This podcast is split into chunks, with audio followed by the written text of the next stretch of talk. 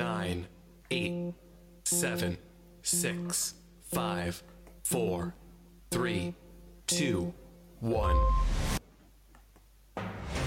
Live from Valencia, this is The Breakfast Show with Mal Krishnasamy.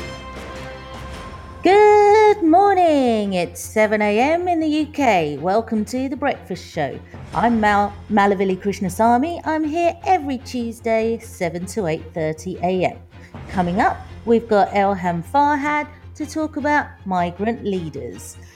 We'll be discussing what the charity involves and her background too. Live from Valencia, this is The Breakfast Show with Mal Krishnasamy on Teachers Talk Radio. Tune in live at ttradio.org or to join in the conversation, download the Podbean app and search Teachers Talk Radio. Follow the hashtag TTRadio. Tune in, talk it out with Teachers Talk Radio.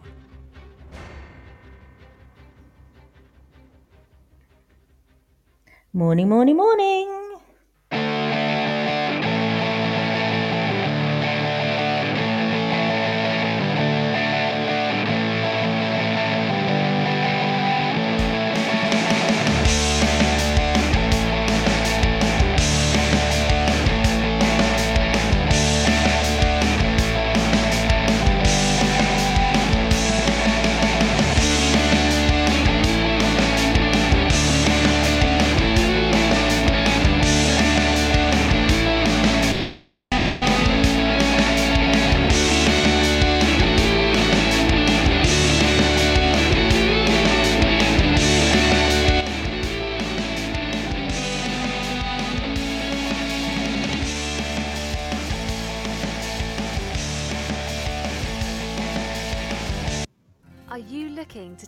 Phonics practice forward?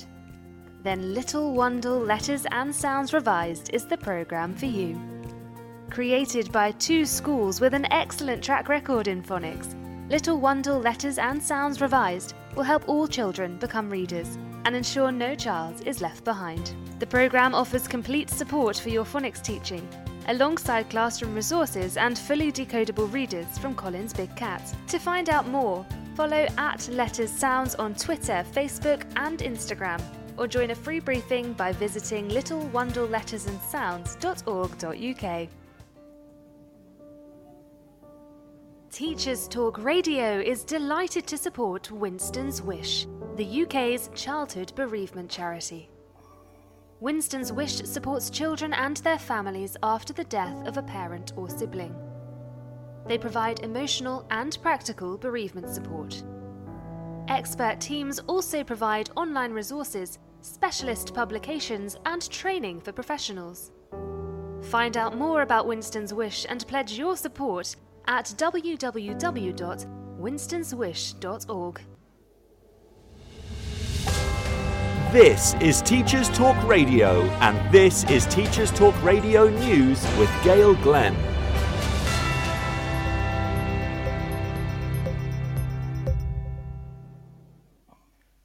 Last week's warning from Ofsted's Chief Inspector missing from school, England's Children's Commissioner, Rachel de Souza, has announced that an investigation to locate the ghost children is to be launched.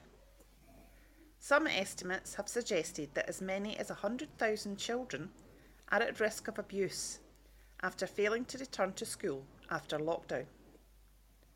Rachel de Souza said, We're hearing lots about ghost children, and I hate that term.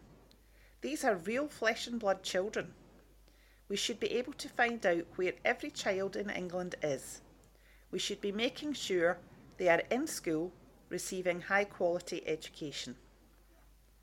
The Education Secretary, Nadhim Zahawi, said his department had now set up a new attendance alliance designed to bring together the key figures able to tackle the problem of missing school children.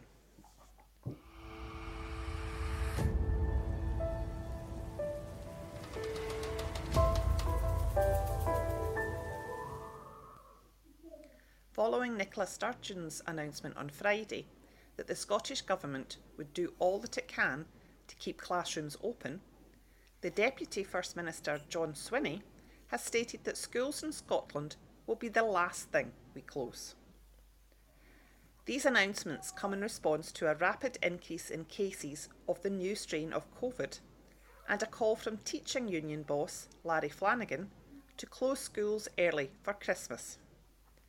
He said the Scottish Government should consider an early Christmas closure if a fire break is needed to fend off a new wave. Nicola Sturgeon said last week that she would bust a gut to keep schools open as normal.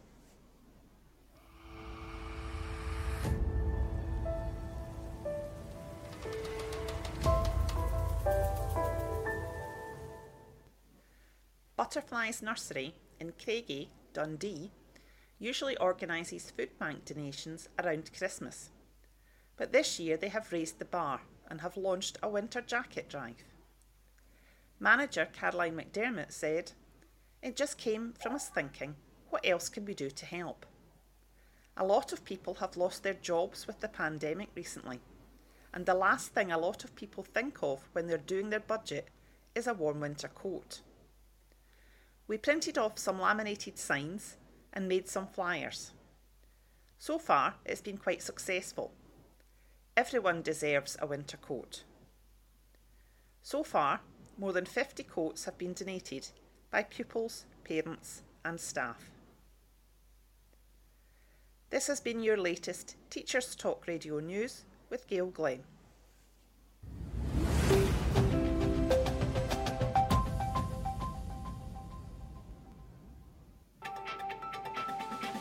This is 2 Minute Tech with Steve Woods, your tech briefing on Teachers Talk Radio. This week we're going to look at one of the simplest, freely available yet least used browser technologies, the Reader View.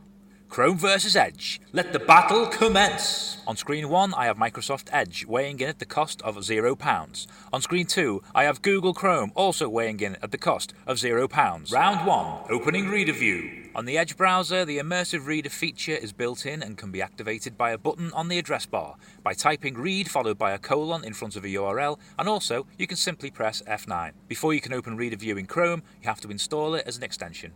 It's free and not difficult. Once installed, you'll find it in extensions located to the right of the address bar. One point to Immersive Reader. Round 2. Features. Both come out fighting with the Read Aloud feature that allows the user to adjust the read speed, skip forward and back, and change the voice that is reading.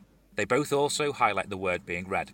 Chrome Reader has a volume control, which is a nice touch if not using headphones. One point, Chrome Reader. Ability. A big feature for Reader Views is the ability to change the formatting to suit the user. Both allow easy changing of font size, font, and text width on the screen, but they differ in background colour features. Here is where Immersive Reader offers quite a bit more.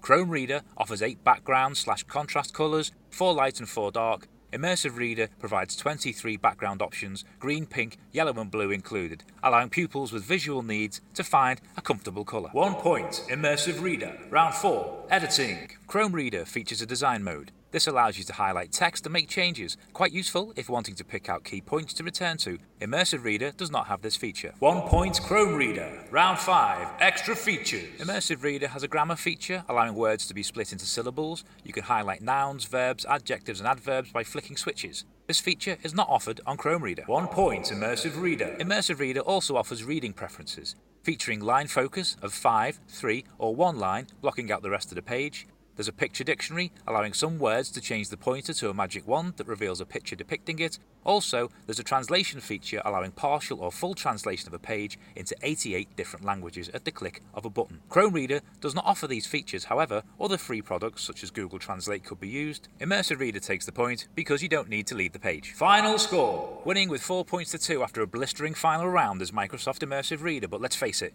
most people don't know these things exist. If you were one of them, please do something about it. See if these features are installed in your school, and if not, request they are. For a visual version of this episode, check out the TT Radio 2021 Twitter feed. 2 Minute Tech with Steve Woods, your tech briefing on Teachers Talk Radio.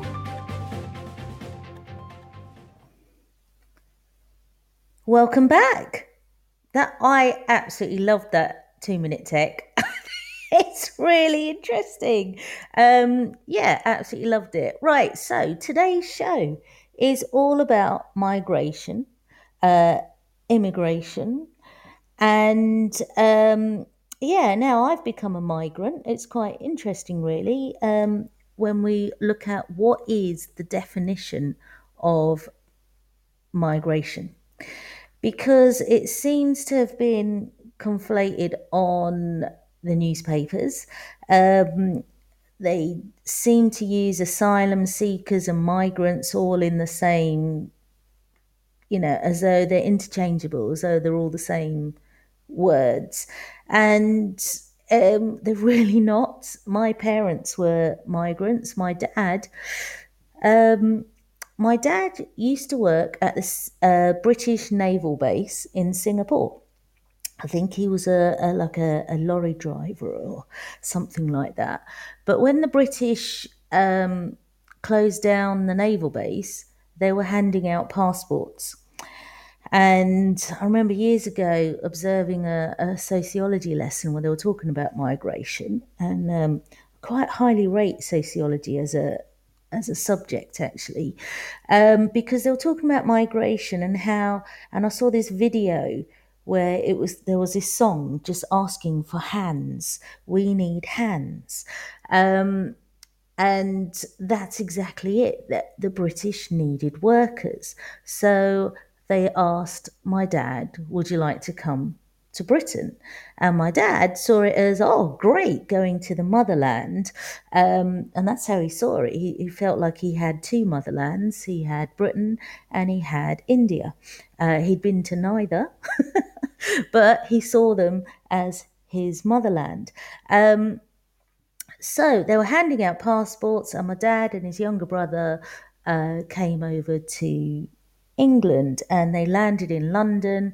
My dad landed in West Ham and my uncle landed in Southall in so two ends of London.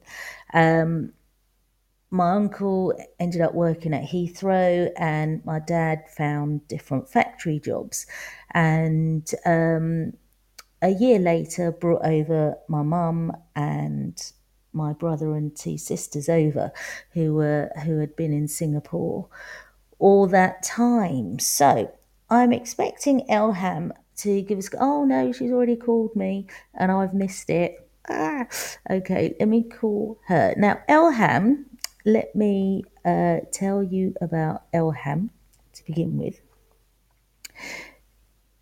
Good morning. Hello, good morning.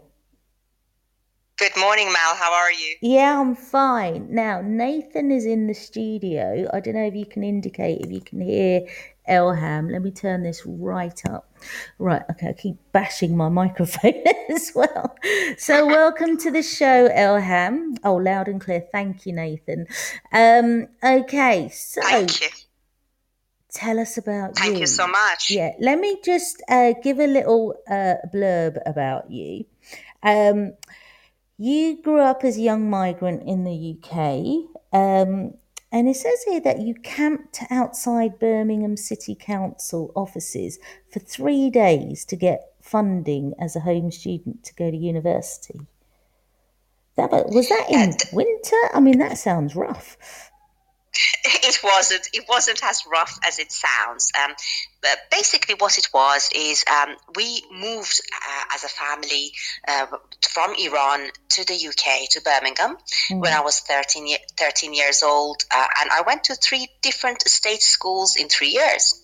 Uh, but luckily, uh, my GCSEs and education results were quite good, really good, and um, and unfortunately, though, my family broke up and we ended up experiencing some of the typical challenges that in terms mm. of um, lack of resources, family breakup, lack of know how, connections, and so on.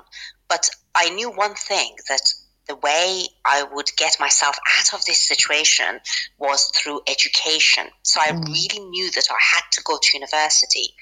Uh, but I discovered that because I had been in the UK only a couple of years, um, I would be counted as an international student. And in my financial circumstances, there was no way I could afford mm. the high high fees, even if I worked 24 7. So um, I thought that's it. I've got to find a way of being counted as a home student so I get a grant. Uh, so, and, and so I stood outside Birmingham City Council offices for three days in a row until I got to meet somebody who was able to help. Mm. And they mm. did. And oh, I will forever be I will forever be grateful for that, and and uh, I will forever feel like a Brummie for, for, for their kindness uh, and the welcome that I had from Birmingham and uh, all over the country. Mm. Wow! So how did they help? Um, simply by um, counting me as a home student, which mm. meant that I got a I got a grant to go to university, um, and I ended up doing my degree in finance and accounting. And a few years later, when I was 25, having qualified as a chartered accountant, I got my first big break as a financial controller in the company GE. Mm. Um, so, so the rest was history. Um, but Mal, when I look at education today, I think there are a couple of issues. Um, one is that the situation with funding uh, university and higher education has got even worse compared mm. to when I was young. It's now uh, very difficult for students with the student fees. But I think the even more important issue um, is that is that we have to question are there quality jobs available for graduates when they finish their university studies? Mm. Uh, I, I, would like the message I'd like to give is that young people should always think that a big part of education is about employment and career progression. They've got to ask themselves, what's the purpose of this education? At least in my view. Yeah, yeah. And what do you feel? Um, because I, I mean, I, I was one of the uh, probably last few generations, last never have gone to university, uh, and I wouldn't have considered going to university because it wouldn't been wouldn't have been practical. And the idea of being in debt that just in my family it'd be like, no, you don't do that. you don't you don't end up in debt. So, um, what made you set up this charity? Um, honestly, what happened was I kind of went away from all that for 20 years. Mm. I carried on in GE uh, throughout my 20s, was on their advanced financial leadership program, became a finance director, um, spent really just over 20 years as a finance director in GE, News Corp, and EY. And I, if I'm honest, uh, I think I forgot about those challenges that I faced. I thought, okay, I've done some of the things I need to. I've succeeded in my career. I'm a good person because I mentor a few ethnic minorities in EY. Um, and I kind of forgot. And then I read a report, the Parker Review in 2017, mm. which looked at the ethnic diversity of UK boardrooms. And, and I looked deeper in the data and put it all on a spreadsheet looked at the social mobility side as well. And I realized actually the migrant directors in the FTSE 100 were almost all exclusively privately educated. Mm. And I suspected that that applies to many directors, regardless of their ethnicities. And I really felt that that's wrong because having gone to status schools, I in that moment I realized quite what the odds were against me. Mm. Um, so I thought that's wrong. I, I, really didn't realize that that these challenges still exist to the extent that they exist, and I felt really, really um, um, moved to do something industrial about it, something mm. big about it, at mm. least in my own in my with my own abilities. Um, so I launched Migrant Leaders Charity back in 2017, mm. um, and and it's a comprehensive development program for um, young first and second generation migrants who are between 16 based in the UK. And we have today over 900 senior mentors from 95 FTSE 100 and leading firms each of the young people gets matched with a mentor uh, that matches their career aspirations in terms of sector and technical aspirations and development mm. needs. And also through our corporate partnerships with Anglo American, Smith and Nephew, Kantar, ABB, and others, we develop and provide uh, really high quality work experiences, internships, workshops, training, and connections. Uh, it really, really changes the lives of the young people. Yeah. It basically has, it basically has the development ha- program has everything I could have done with at that age. Yeah, I didn't have. Yeah, yeah, and so your experience has led you to create this charity and what has been the impact on? So you set it up in 2017, so it's been four years now. So what what has been the impact? Um, that's the best bit. Um, we hear about the impact on real lives every day.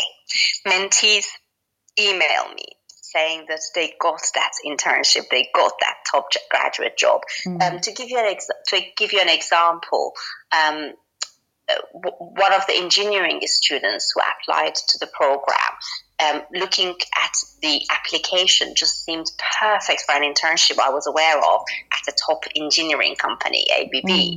and and he's just got that internship through the recommendation and obviously his own talents and excellent interview. Um, when they then you know, we, you know, they're all very talented. They have their strengths, but we kind of huddle around them to make sure that whatever else is missing in terms of confidence, interview technique, um, choice of careers, whatever is missing in each of the individual young people, um, we really provide them and we really jump to give them exactly what they need at any point in time mm. so that they succeed. Yeah. Um, another example, and I think it's fair to point out that not only we work with first and second generation young migrants, but we're quite an inclusive program because we uh, take on applications from all disadvantaged young people in the mm. UK. So that includes white British disadvantaged mm. uh, and a good example of an outcome uh, for, is, is, is one of our mentees who's in the case studies in the impact report on our website, migrantleaders.org.uk. Mm. Um, James, for instance, he came from Derby. I really relate to James because I grew up with young people like James. Mm. He uh, came from Derby, left his family, um, he's the first to go to university. Um, and went to London. Um, joined our program um, just over three years ago. And I remember just over three years ago, I took him with me to a meeting at the marketing company Kantar uh, because I had a feeling that, that this could be interesting for him. And when we came out of the meeting, James told me that this would be his dream employer. Mm. Now, three years on, having got the chief marketing officer of Kantar as his mentor during those three years. Mm. And having uh, having graduated from university, he's just uh, landed uh, six months ago his graduate job at Kantar, and he's loving it, absolutely loving it and thriving. Yeah. That's incredible. That's absolutely incredible. Um, so, the, so your charity is really changing lives, but not just you know a one-off or something like that. It's it has a uh, an impact on the rest of their lives and will have an impact on their kids and so on. So, um, what is um, the future of migrant leaders? I think in the medium term, uh, what we've got to do is help the government with the levelling up agenda as best as we can in our own small way. For instance, last week I visited uh, five Liverpool schools, mm. and it, it's really, really critical that we don't forget the regions in this. Um, and a number of the Liverpool schools, uh, you know, students have been applying to our program and getting in. And my task really is to make sure that we really pivot their careers. We find each and every one of them their individual unique talents and strengths. And we have tools and programs and workshops we've developed in order to help them discover that. And then to connect them with the, the big local employers such as AstraZeneca, PwC. You know, there's a there's a lot of local industry and employers in across the regions in Britain, and um, really my job is to develop work experiences, internships, connections, and relationships mm. between these young people and the big top local employers, so that when it comes to their job applications, whether straight after school or through degree apprenticeships or after they graduate or through internships, then they have those relationships and they have a very high chance of landing those top jobs. Mm. Yeah. And would you, I mean, is it totally UK based or is the plan to move across Europe and beyond? Um, to date, it's all UK based because mm. um, I, I, started where my heart is. I mm. grew up with, with British people and they welcomed me. I am the product of this country and you don't forget that in a hurry. Mm. Um, so, so my task really is to to go deep into the communities, continue the roadshow across the UK. I'll keep going to schools, colleges, and universities. Get as much, you know, as much, give as much help as I could with the wonderful migrant leaders team and the volunteer mentors and corporate partners. Mm. As much to do as much as we can in the UK. But it, it is possible that in the future we would go to the US and Europe because if you look at the Western world, there are 30 million first generation young migrants mm. in the de- in the developed world, and I know that most of them are very disconnected and don't have the opportunities they deserve. Mm. And, and let's not let's not forget this is good for the local host economies. Um, one of our objectives with Migrant Leaders Charity is actually to grow the British economy, mm. and every everybody benefits when yeah. when young when young people succeed. Eh, the whole economy and communities benefit. Yeah. Why is it that the government isn't doing this? I'm sure they are doing a lot as well. It's just that um, everybody has their role, haven't they? Um, mm. Everybody, whether it's the central government, education department, um, local councils, schools, communities, charities, corporates, I think the question isn't why others aren't doing this. I think mm. everybody is and should be doing absolutely everything they can in this. You're mm. absolutely right, Mal. Um, but I'm trying to just focus on what I can do. Yeah. Um, what, how, however little that is as, as one person with a group of supporters. Um, what can we do? And I know that the government is doing what uh, they can, and of course, they should always do more and more. Mm. Yeah, absolutely. Um, if you needed, I mean, in terms of where migrant leaders goes next what does you know how can people get involved if they feel just as passionately as you do how can people get involved in migrant leaders i think for your audience um, more than anything is to connect migrant leaders um, to schools which have uh, a sixth form, uh, schools and colleges which have a sixth form. We start working with young people uh, from year uh, 12 onwards. Um, so if you could, you know, anyone who wants to connect us to schools in the UK, they can um, email inquiries at migrantleaders.org.uk. Check out our website, migrantleaders.org.uk, and connect us to schools that you might be a governor at, a school at, uh, and uh, we will then send them information about our program and hopefully start working with them. Uh, I should point out that the program is completely free of charge um, because our charity is primarily funded by our corporate partners. That's amazing. And this is right across the country. It is across the UK. In fact, our mentees today, our mentees come from 61 locations across the UK, wow. including including Northern Ireland. Mm. Yeah, brilliant. Is there anything else you'd like to say about um, migrant leaders? Only, only that uh, that we will continue to work hard. We are really blessed that it's not just me. It's the whole migrant leaders team. Mm. It's the mentors. It's the corporate partners. We are so lucky to have all the support that we have. And lo- let's just keep going.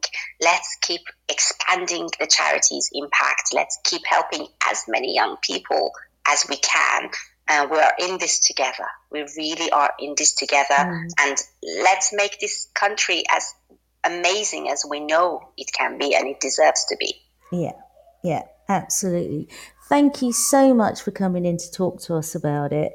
And um, I'd love it if you can come back in again and tell us about any events that are happening uh, within Migrant Leaders, or if you want to um, make sure schools are aware in the future of um, uh, recruitment and so on. So, yeah, thank you very much. Thank you so much, Mel, and thank you for inviting me. No problem.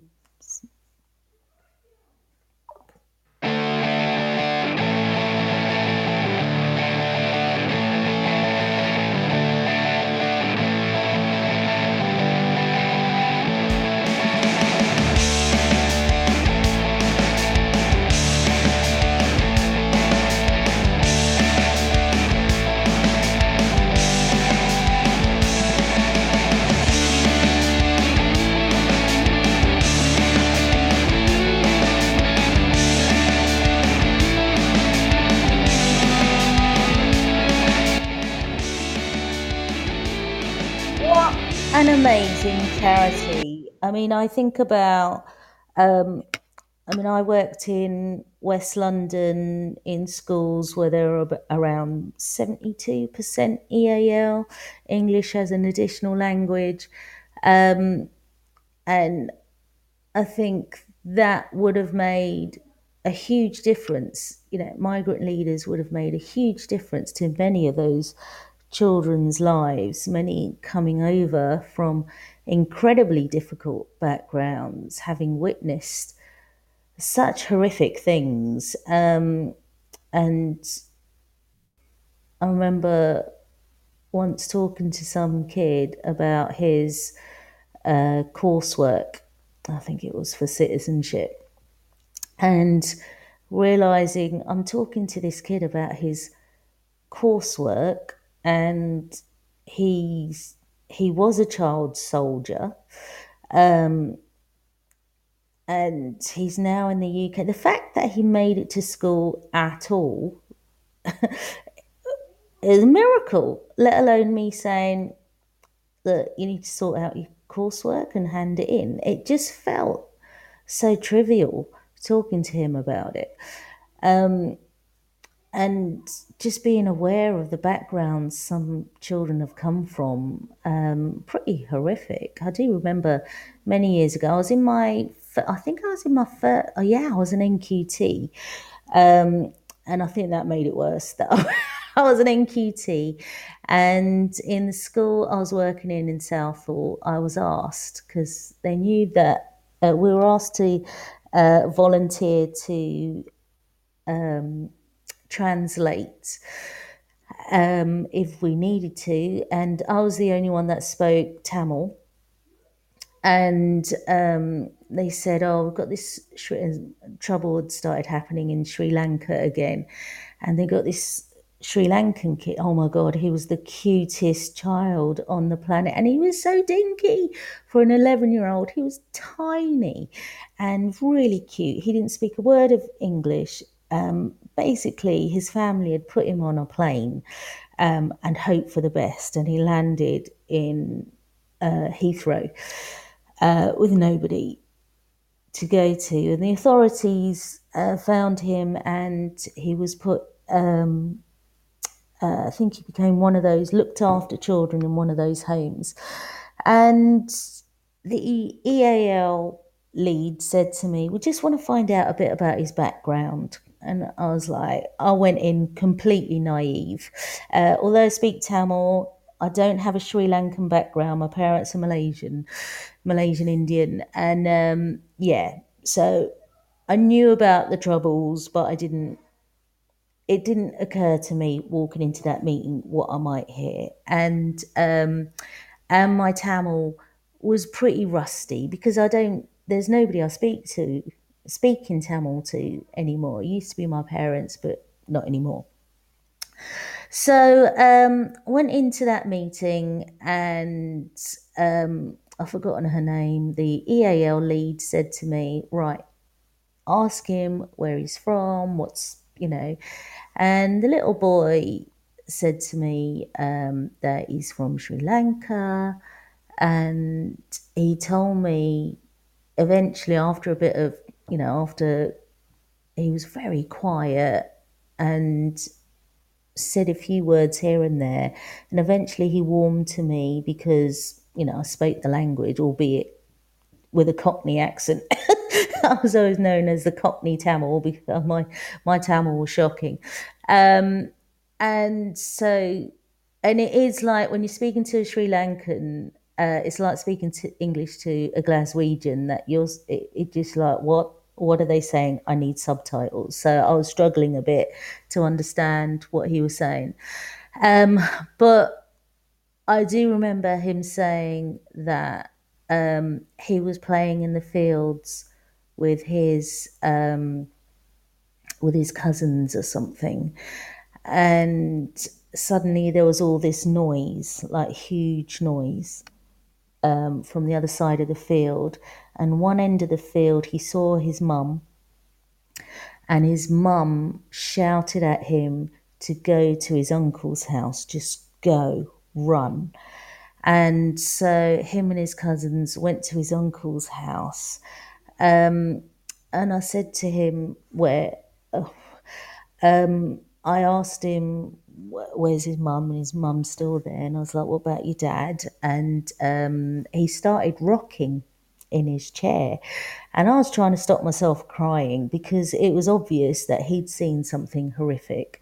Um, and I remember him saying he, he, he basically has not seen his parents since. The last time he saw his mum was when she told him to run from the other side of the field. And you just think, you know, some of these children that come over, they just go through the most, they've been through the most horrendous things. And then, you know, when you see some teachers yelling at some kid because they haven't got a pen, you just think, come on, get a grip. Um, it, we need to be th- okay, we need to be getting them into the English school system, but I think we need to be aware that the fact that they're there at all is incredible. Um, so I've worked with a huge amount of children. I mean, being in London, it was just normal, and um, and it's something that people have said to me because I've moved to Spain. I don't know if I've mentioned that, but because I've moved to Spain and my children are eight and five, people are like, oh, how are they going to cope in school? And I just think, you know, having a teacher head on, I have known year sevens coming into school with not a word of English. And by year nine, they're um, in the playground giving it what for in English. You know, they within the year they're communicating. And I've known year tens come in with nothing, not a word of English, and have come out of year 11 with uh, six to 10 GCSEs, really good GCSEs, and gone on to A level and become doctors and uh, all kinds of uh, professions. And so, in that sense, I'm not worried about my kids learning the language. That I mean, being so much younger, they'll they'll they'll be like sponges. They'll pick it up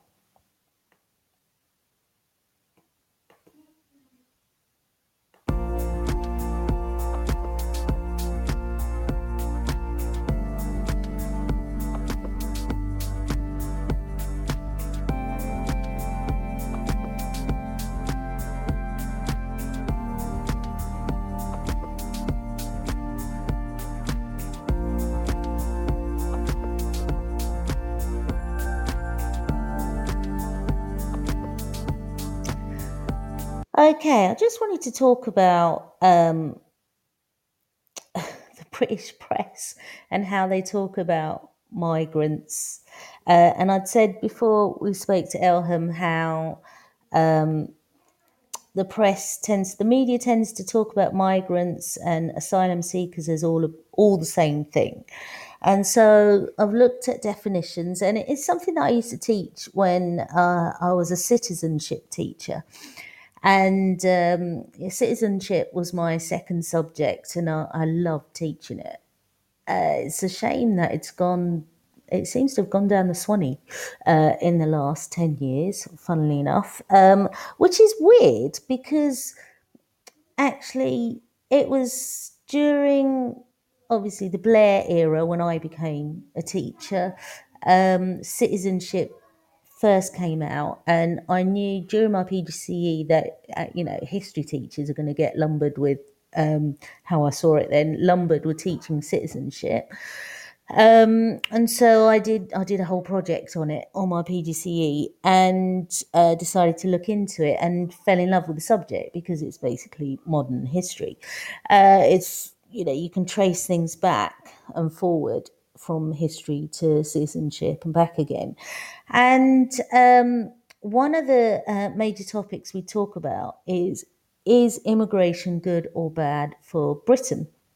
Another thing we'd um, a major project on would be uh, should Britain be part of Europe or not? And yeah, I mean, it's, um, I think uh, that really needs to be talked about more, but um, obviously hasn't been lately.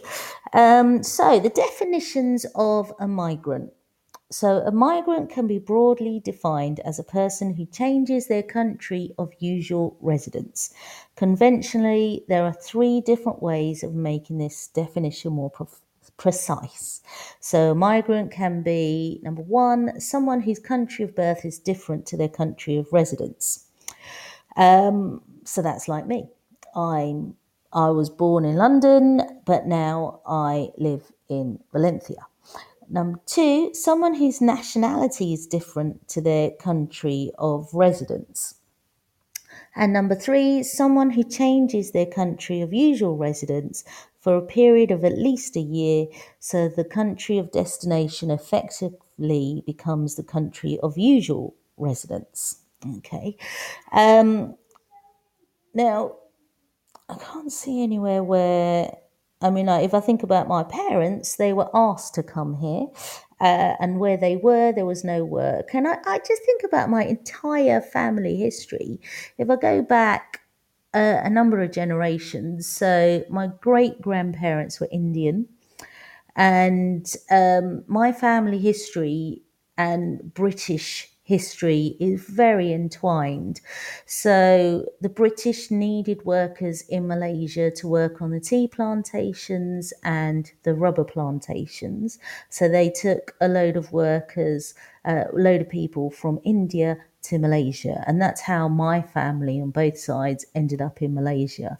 My parents were born in Malaysia and I remember my mum saying she used to work on the rubber plantations and stuff uh, as a kid. And um, like I said earlier, where my dad was working in the British naval base, and when the British shut it down in 69, 1970, they were handing out passports. And um, asked my dad, Do you want to go to Britain? And he's like, Okay, because there was no work and he had three kids. So he came over to Britain and he thought, yeah, this will give my kids a good life going to the motherland. And um, there's a story I remember him telling us, um, which has always stuck with me, that my dad, he got himself a job in a factory and um, at the end of the week, I mean, he worked so hard. And at the end of the week, he got his little wage packet in the days when you used to get those little brownie inside it. And um, he looked at it and it was £15. And we're talking 1970. So £15. He sat at the side of the road and he cried. He was in bits because he thought, he didn't realise there was an exchange rate. He thought £15 was the same as 15 Singaporean dollars. So he sent £10 to my mum in Singapore and he kept £5 for himself. and he thought, What have I done? I've come all this way. Um, I'm never going to be able to get my family over. Uh, th- this is going to be really, really difficult now. Now, my mum got that £10 and changed it and it came to 80 Singaporean dollars. Now, 80 Singaporean dollars in 1970 was like, cha-ching! and I remember my mum saying that she just bought presents for the entire family. living it up. and my dad, with his five pounds, thinking this is going to go nowhere, he paid rent um, for the week, he bought food for the week, and he had change left over. And he was like, What? this is amazing. And so a year later, he was able to bring over my mum, uh, my brother, who was, it was 1970, probably about three. My brother was three, my other sister was four, uh, and my other sister was like two or something. Um, brought them all over, and um, my brother and two sisters ended up in British schools, and my dad was able to buy a house in the days when um, my dad bought the house for five thousand pounds. So immigrants that come over now, I mean, even um, indigenous people in the UK uh, today would be absolutely so difficult to buy a house, incredibly difficult. Whereas my dad, who was on like fifteen pounds a week, was able to get a mortgage to uh, get a house that was worth five thousand pounds. Um, that wouldn't happen today, which is a real shame. It's it's it's really really difficult. It just gave the entire family stability.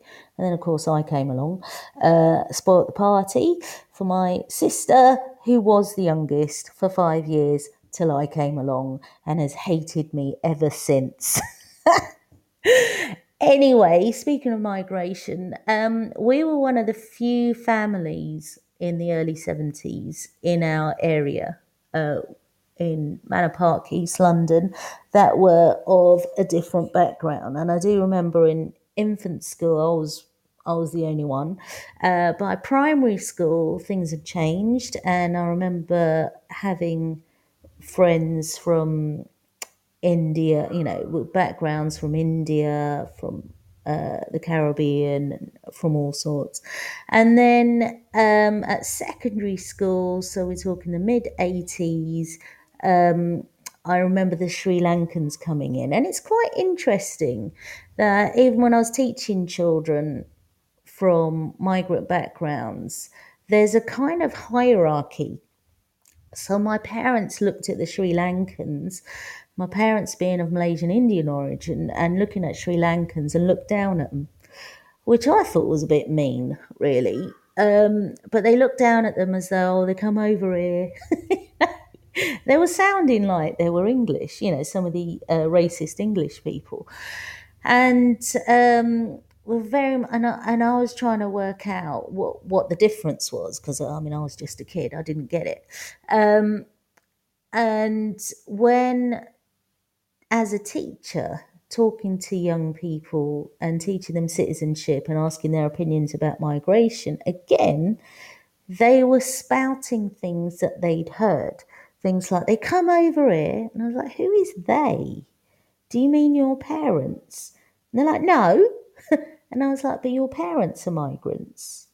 And they're like oh. And it's it's interesting how they they repeat things from you know newspaper headlines um, from the news which is yeah, um, from their own parents, and then having that um, conversation with them. Is that what you really think? Um, what you know? How would you feel if somebody said that to you? Are you talking about my parents? Because my parents were migrants, and they'll be like, no. and I was like, but you're talking about migrants that they come over here and you're spouting that stuff, you're saying that stuff, but my parents were migrants. Oh, I'm not insulting your parents. And I was like, but you are. And when they think of it like that, because it's so easy to talk about migrants and asylum seekers, and they're just numbers on a page. But when you put faces and real lives, you know, actual stories to them, young people are like, oh, hang on a minute. and I just wonder what the story is in Britain right now with, you know, when those poor people died on um, the little dinghy that died. And some of them were children.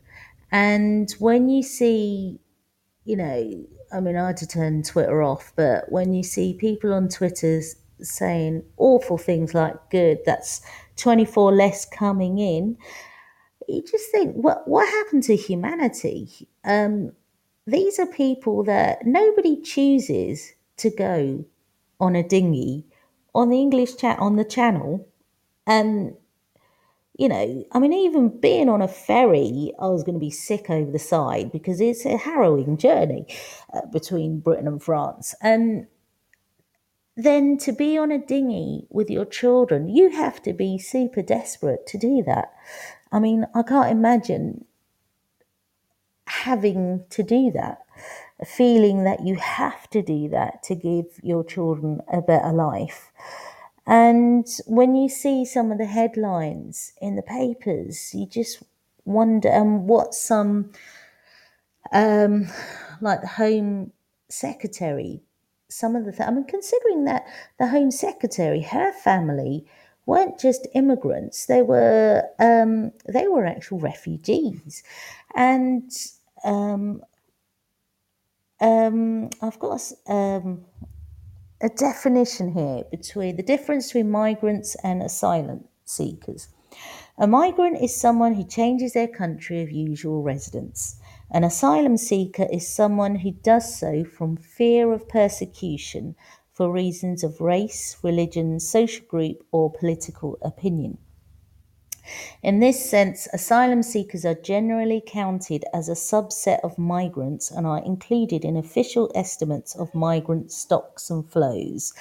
Stocks and flows, even that, I mean, this, this definition comes from a government website and even talking about people as stocks and flows is, is yeah it, it really um and i was looking at statistics on uh, uk migration so um you look at and the way that they measure it is by looking at the flows across an international border and again, they're using the word stock, the stock of people in a particular country who are not nationals of that country or who were born abroad. Um, so in the year ending March 2020, 715,000 people migrated into the UK and 403,000 people emigrated from it leaving a net migration figure of 313,000. So, in effect, when people say there's millions coming over here, um, it's not really. We're talking 300,000 people. I mean, I used to live in Bournemouth and there was double that, in as in double the population of people in Bournemouth. So it's not, when you see um, headlines that say the size of Sheffield um, is migrating over here constantly. And you're like, no, that's not what's really happening. Uh, it says here that in the year ending December 2019, 6.2 million people were living in the UK who had the nationality of a different country. That's not even the size of um, the population of London. So 9% of the total population of the country. Okay.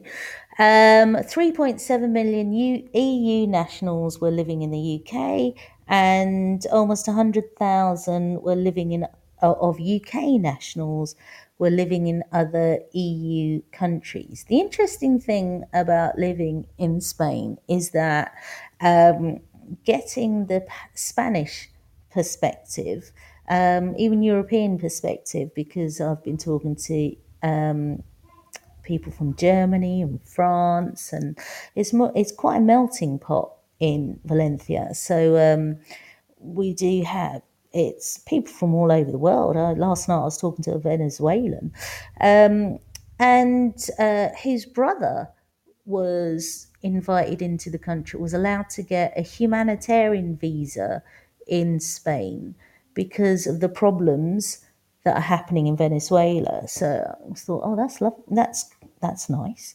Um, okay, so you've got what what I find interesting is that when we talk about in the UK, when we talk about immigrants, um, it's like people automatically think of brown people. um, and when you've got um, English people migrating abroad, they're known as expats. But they're all the same thing, they're all migrants. So I'm a migrant now, um, living in Spain, and it is quite interesting hearing Europeans talk about Britain. It's not great. Um, part of it is kind of what what is I don't you know they're they're confused. they're confused. What is going on in Britain? Uh, that's the question I've had quite a bit, and um, they're like Brexit. What's that about? That's just bonkers. that's that's people that I've been speaking to. Their view on um, Britain and Brexit is why? Why would they do that? And it's quite interesting because the government has been talking about, oh, certain uh, members of parliament have been saying, we will protect the freedoms of people so they have the freedom not to wear a mask. And you're like, but you you voted to end freedom to protest. You made it a criminal offence and um, but it doesn't make any sense. And it's same, and this is what people are talking to me about. I don't understand. You've end, you know, Britain has basically said we don't want freedom of movement. So okay, you're not going to get as many migrants coming in from Europe. I mean, Europeans feel that I've spoken to said, well, Britain doesn't want us. They've made it very clear Britain does not want us, so they're not going to come over. Um, and uh, and many have left in droves. So there is a kind of confusion as why would Britain do this? Maybe there's a bit of understanding of okay, you don't want people coming in, but why have you decided not to um, allow your people to just freely move and live and work uh, across 27 countries. It's the main reason why I've got our kids Irish passports because their dad's Irish. And it's like, why would I just allow them just to have a British passport, which prevents them from having the freedom that the uh, Irish passport would give them? It's um, yeah, so people over here are very confused about why why all this has happened, and I'm pretty sure that in years to come, there's going to be um, studies on why Britain would do this to itself. Um, obviously, I'm a Remainer, and um, yeah, and that that is my personal point of view, but also the people that I've spoken to, um, having now lived in Spain for a month. Are you looking to take your phonics practice forward? Then Little Wandle Letters and Sounds Revised is the programme for you. Created by two schools with an excellent track record in phonics, Little Wandle Letters and Sounds Revised will help all children become readers and ensure no child is left behind. The programme offers complete support for your phonics teaching alongside classroom resources and fully decodable readers from Collins Big Cat. To find out more, Follow at Letters Sounds on Twitter, Facebook, and Instagram, or join a free briefing by visiting littlewandlelettersandsounds.org.uk. Teachers Talk Radio is delighted to support Winston's Wish, the UK's childhood bereavement charity. Winston's Wish supports children and their families after the death of a parent or sibling. They provide emotional and practical bereavement support. Expert teams also provide online resources, specialist publications, and training for professionals. Find out more about Winston's Wish and pledge your support at www.winstonswish.org. This is Teachers Talk Radio, and this is Teachers Talk Radio News with Gail Glenn.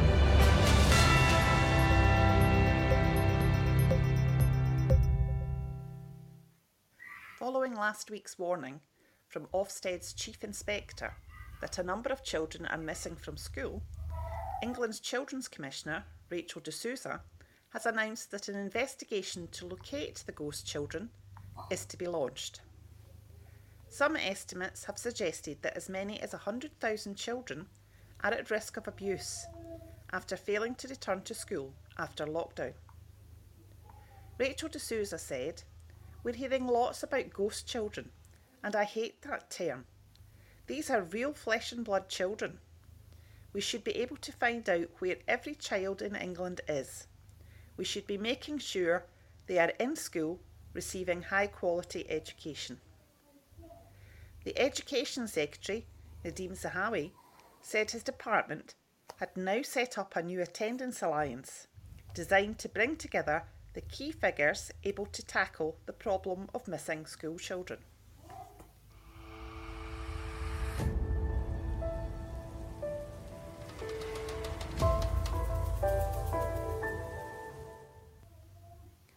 Following Nicola Sturgeon's announcement on Friday that the Scottish Government would do all that it can to keep classrooms open, the Deputy First Minister John Swinney has stated that schools in Scotland will be the last thing we close. These announcements come in response to a rapid increase in cases of the new strain of COVID and a call from teaching union boss Larry Flanagan to close schools early for Christmas. He said the Scottish Government should consider an early Christmas closure if a fire break is needed to fend off a new wave. Nicola Sturgeon said last week that she would bust a gut to keep schools open as normal.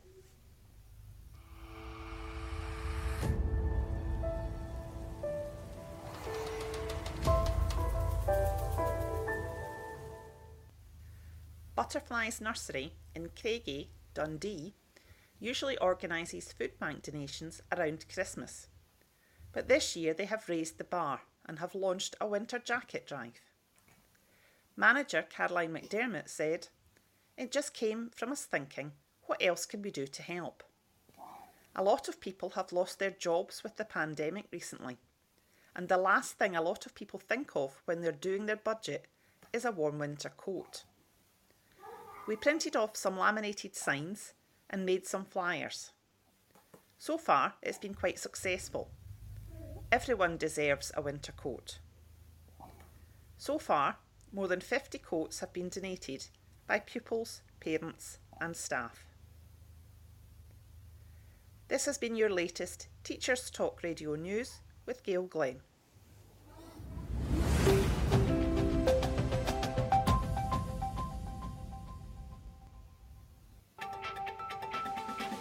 This is 2 Minute Tech with Steve Woods, your tech briefing on Teachers Talk Radio. This week we're going to look at one of the simplest, freely available yet least used browser technologies, the Reader View. Chrome versus Edge. Let the battle commence! On screen 1, I have Microsoft Edge, weighing in at the cost of £0. On screen 2, I have Google Chrome, also weighing in at the cost of £0. Round 1, opening Reader View. On the Edge browser, the Immersive Reader feature is built in and can be activated by a button on the address bar, by typing read followed by a colon in front of a URL, and also you can simply press F9. Before you can open Reader View in Chrome, you have to install it as an extension. It's free and not difficult. Once installed, you'll find it in extensions located to the right of the address bar. One point to Immersive Reader. Round 2. Features. Both come out fighting with the Read Aloud feature that allows the user to adjust the read speed, skip forward and back, and change the voice that is reading. They both also highlight the word being read. Chrome Reader has a volume control, which is a nice touch if not using headphones. One point, Chrome Reader. Round 3, Readability. A big feature for reader views is the ability to change the formatting to suit the user. Both allow easy changing of font size, font, and text width on the screen, but they differ in background colour features. Here is where Immersive Reader offers quite a bit more. Chrome Reader offers 8 background slash contrast colours, 4 light and 4 dark. Immersive Reader provides 23 background options, green, pink, yellow, and blue included, allowing pupils with visual needs to find a comfortable colour. One point, Immersive Reader. Round 4, Editing. Chrome Reader features a design mode. This allows you to quite useful if wanting to pick out key points to return to. Immersive Reader does not have this feature. One point Chrome Reader. Round 5. Extra features. Immersive Reader has a grammar feature allowing words to be split into syllables. You can highlight nouns, verbs, adjectives, and adverbs by flicking switches. This feature is not offered on Chrome Reader. One point Immersive Reader. Immersive Reader also offers reading preferences, featuring line focus of 5, 3, or 1 line, blocking out the rest of the page, there's a picture dictionary, allowing some words to change the pointer to a magic wand that reveals a picture depicting it. Also, there's a translation feature allowing partial or full translation of a page into 88 different languages at the click of a button. Chrome Reader does not offer these features, however, other free products such as Google Translate could be used. Immersive Reader takes the point because you don't need to leave the page. Final score! Winning with 4 points to 2 after a blistering final round is Microsoft Immersive Reader, but let's face it, most people don't know these things exist. If you were one of them, please do something about it. See if these features are installed in your school, and if not, request they are. For a visual version of this episode, check out the TT Radio 2021 Twitter feed. Two Minute Tech with Steve Woods, your tech briefing on Teachers Talk Radio.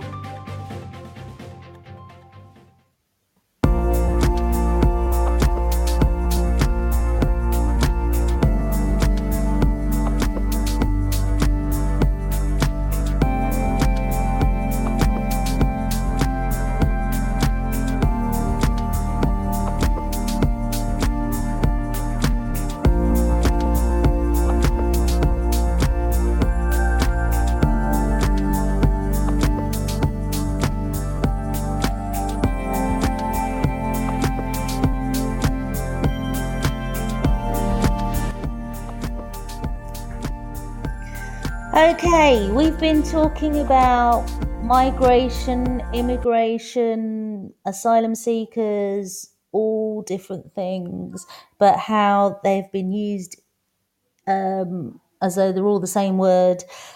And uh, we've also been talking to Elham Farhad, um, who I have to say is a complete inspiration, having come over as um, a refugee uh, uh, from Iran um, having a campaign to be um, treated as a home student so that she could get a grant to go to university, having an, a very successful career as um, in finance. I won't pretend to understand what it was. um, but then she set up a charity, uh, Migrant Leaders, to help first, second generation migrants to um, be successful. And basically, Britain, uh, employers, the migrants and their families, they all benefit from it. And um, she's basically changing lives, uh, a lot of lives through this, and it's fantastic. And also helping um, Indigenous UK uh, young people um, from disadvantaged backgrounds as well. And what um, what's interesting is is that if if you think about the usual rhetoric around migrants coming over. Uh, it's like they come over here, they take our jobs, you know, that kind of. What else do they do? Uh, they come over here, they take our jobs. Um, I'm not going to finish that sentence that I'm thinking of right now, but um, and um, what's interesting is that every migrant that I've known in the UK, yes, they've got jobs because they've applied for them. Uh, and like my dad, as soon as he came over, he got some kind of factory job. My mum, who had never worked in her life, she'd never even been to school, got married at 16, uh, came over to the UK when she was 24 with three children, not a word of English. She ended up getting a, to make ends meet. She needed to go to work. And um, luckily for us, she got a part time job in a sweet factory around the corner from where we lived. Um, which was great because she'd always come home with some goodies. Um, but that that was very hard on her because it's not easy. You think, oh yeah, sprinkle some hundreds of thousands on sweets, but actually she worked in the jelly section, which was very cold. Um, she worked incredibly hard and then she'd come home and she'd be aching there'd be aches and pains. And that's what i remember about being a kid with my parents who worked so so hard. Um, their aches and pains. And if i think back now i mean i saw them as old but my mum was like in her 30s and my dad was in his 40s and they were like old people because they work so hard in factories um, to put food on the table. So when people used to say insulting stuff to me um, and to just just to the kids that I was teaching and that I used to take it very personally and very it used to really upset me. You come over here, sit on our benefits. And like my parents, apart from sick benefit, when they were really, really sick, um, they n- were never on benefits, n- never on benefits. And I remember my brother when he my brother was at did a HND at South Bank Poly, and um, when he finished, he he was looking for work, and whilst he was looking for work, he went on the dole. My parents wouldn't speak to him.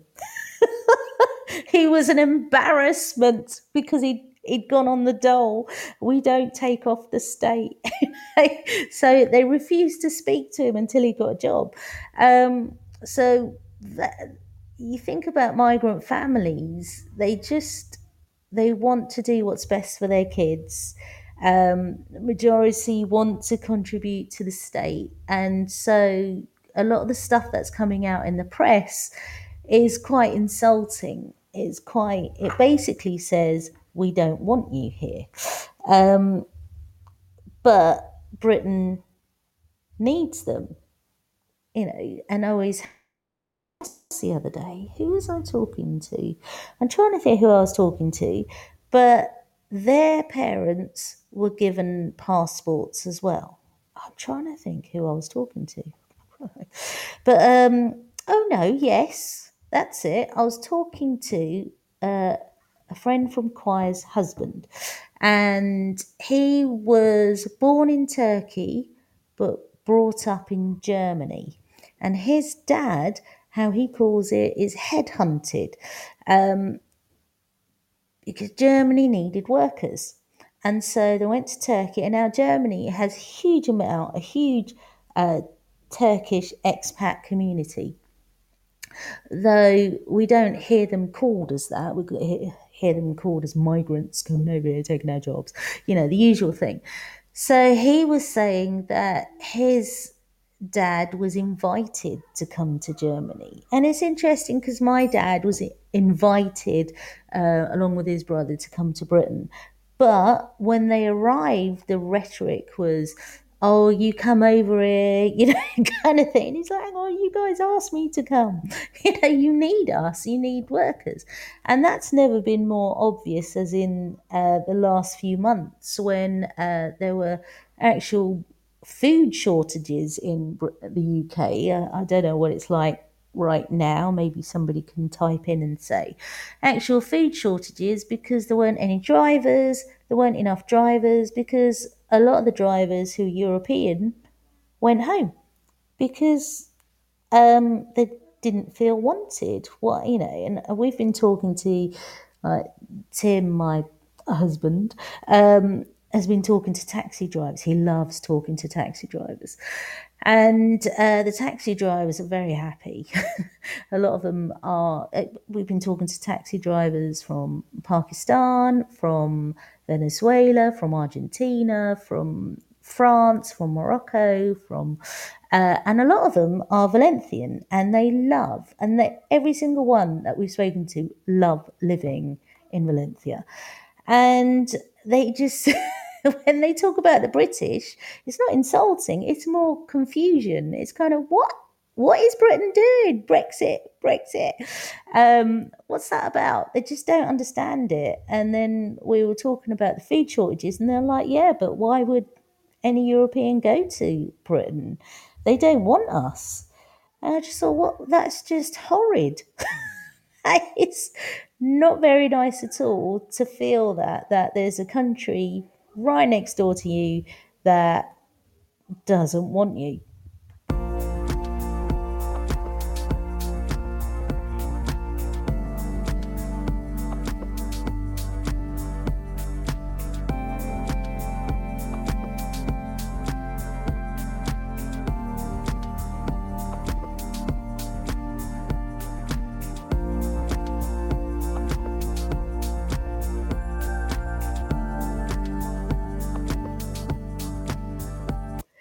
Okay, I've got to talk about this. I mean, this is crazy. Uh, if I can find it, where is it?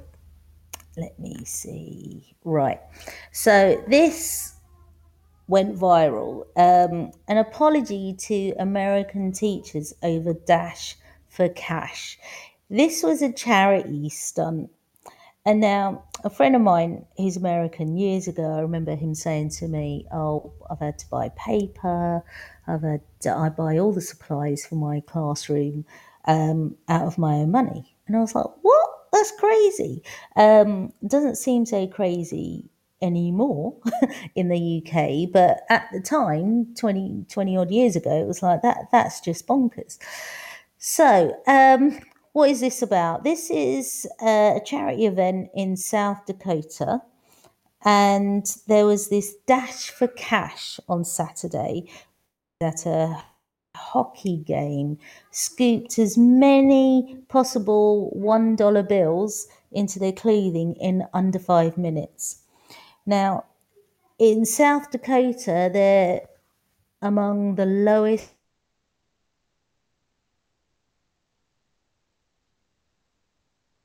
supplies. Um, and on Monday, when's that? Am I on Monday? No, this is Tuesday. Um, I'm still in Monday mode on the radio. Uh, on Tuesday, Monday, um, uh, the local hockey team and bank that donated the cash apologized. I mean, it was just horrible to see um, all these teachers on their knees desperately trying to get this cash, not for themselves, for their kids that they're teaching, for their classrooms. Um, a statement by the Sioux Falls Stampede and the CU Mortgage Direct Bank said, although our intent was to provide a positive and fun experience for teachers, we can see how it appears to be degrading and insulting towards the participating teachers and the teaching profession as a whole. We deeply regret and apologise to all teachers for any embarrassment this may have caused. They added that they received applications from 31 teachers and randomly drew 10 to appear on the ice to appear on the ice for the promotion. I was wondering what it meant ice then, but yeah, it was ice hockey, wasn't it? Um, yeah, it just it was horrible to see, but you can see why they did it, why the teachers did it, uh, you can't blame the teachers for it because they just like, oh my god, I can get if I put stuff this money into my pocket, I can buy this for the classroom. The kids will get this, and that, and the other. You, you know, it, but the fact that we're in that state of affairs in certain countries is pretty uh, shocking. And you've got critics comparing the event to the hit Korean Netflix show Squid Games in which competitors fight to the death for a cash prize. Is that mm, okay? Yeah, see, I, I haven't quite I haven't quite got into the Squid Game thing. I don't. Um, is it real? It can't be real. Ah, Tom Rogers, Mr. Rogers, is in the studio. Morning. Um, tell us your thoughts on Squid Games. I don't understand it. What's it about? Um, my kids were playing something to do or watching something to do with Squid Games, and I was like, oh, because some some alarm bell went off in my head thinking there's something wrong with Squid Game. I'm sure it's for older kids. Um, and they were like, yeah, but nothing happens. And so I was watching it with them just to double check. And it didn't seem like, it just seemed a bit like that game we used to play where um, there's somebody in front and you have to try and move forward without them spotting you moving. I used to play it with PSHE kids. Um, yeah. So anyway, what a demeaning and degrading thing for teachers to do. Um, not their fault, obviously, but I'm glad that the uh, bank and the organisers apologised. Okay. Um, the other thing I wanted to talk about is we've been talking about migrants and um, is thinking about things from a different perspective. So in Canada, for example, um, they have offered up to $40 billion to compensate Indigenous children. Now, I've been kind of, um, over the years, read bits and pieces on this, and it's where, um, I mean, the real migrants are the people that went over to Canada they didn't discover it. There were people in Canada already. And at one point, what was happening was that um, the children who were who are the true Canadians, if you like, um, to try and assimilate them, they forced them to abandon their native languages and convert to Christianity. Um, and it's the usual, I mean, I see it as the usual story, really. So when somebody asks me, what's your Christian name, which I got a lot in Bournemouth for some reason, um,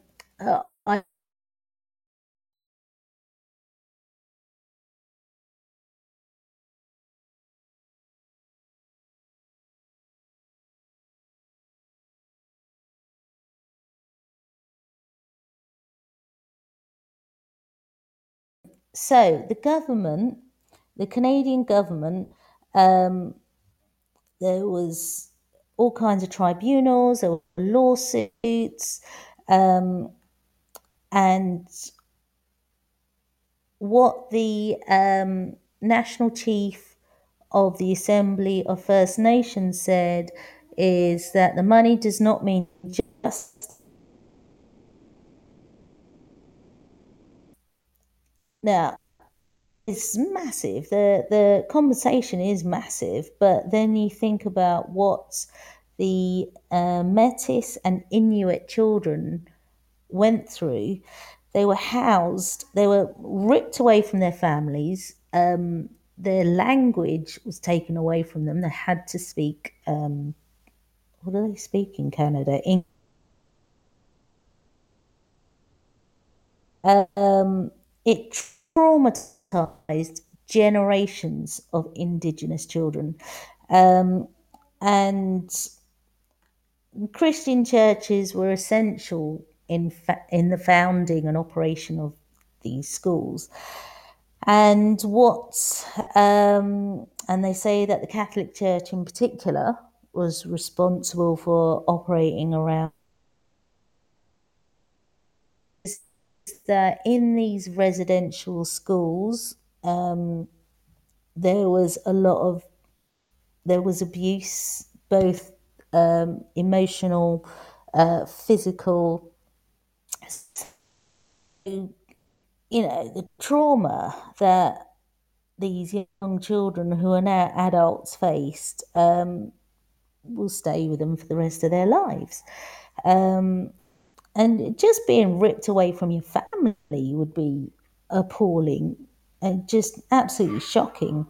Um, okay, and there's also um, a few years back I read about child graves being found, um, and you know that they're talking about you know there's all kinds of hideous, tragic um, examples of indigenous children being treated horrifically, uh, inhumanely. So it's good that they're getting some kind of uh, truth, actually, that instead of push, brushing it under the carpet, Canada is facing it and saying, actually, you know, we hold our hands up. We are we apologize for this and we're going to compensate you for this. So um, that is good news, although I don't think anything can ever take away from the trauma.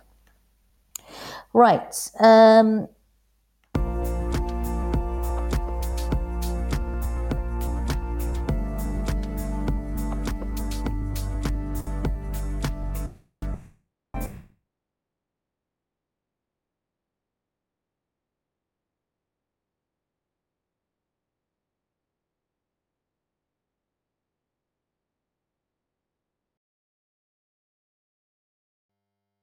hour.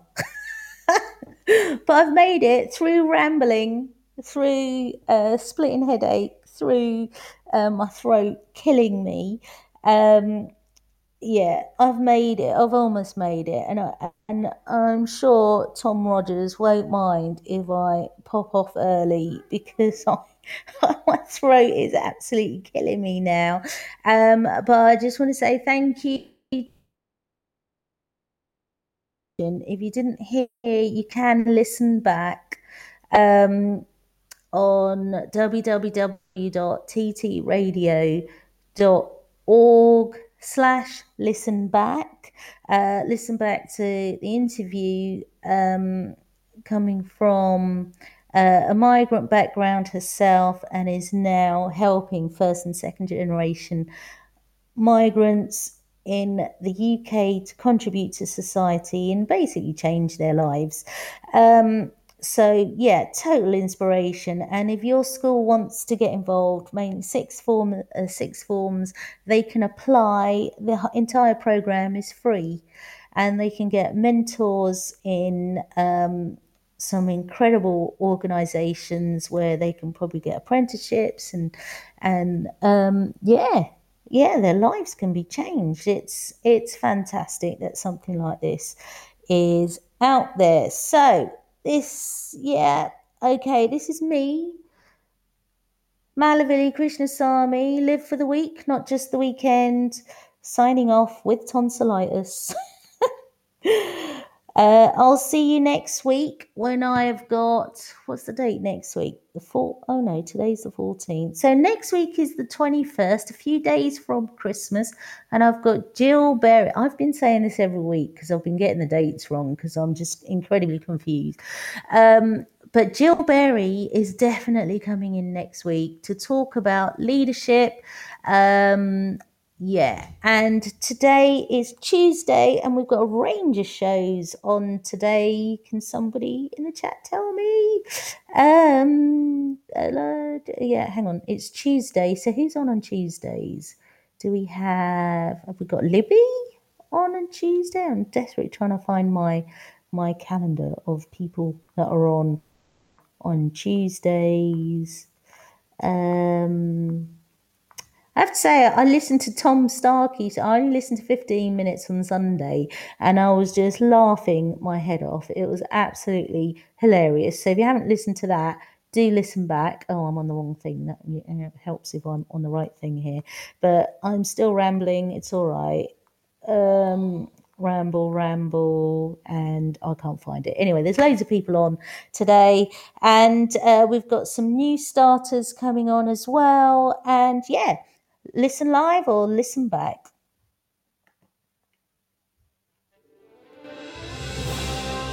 You've been listening to Teachers Talk Radio. Tune in live and listen back at ttradio.org. We look forward to hearing from you next time on Teachers Talk Radio.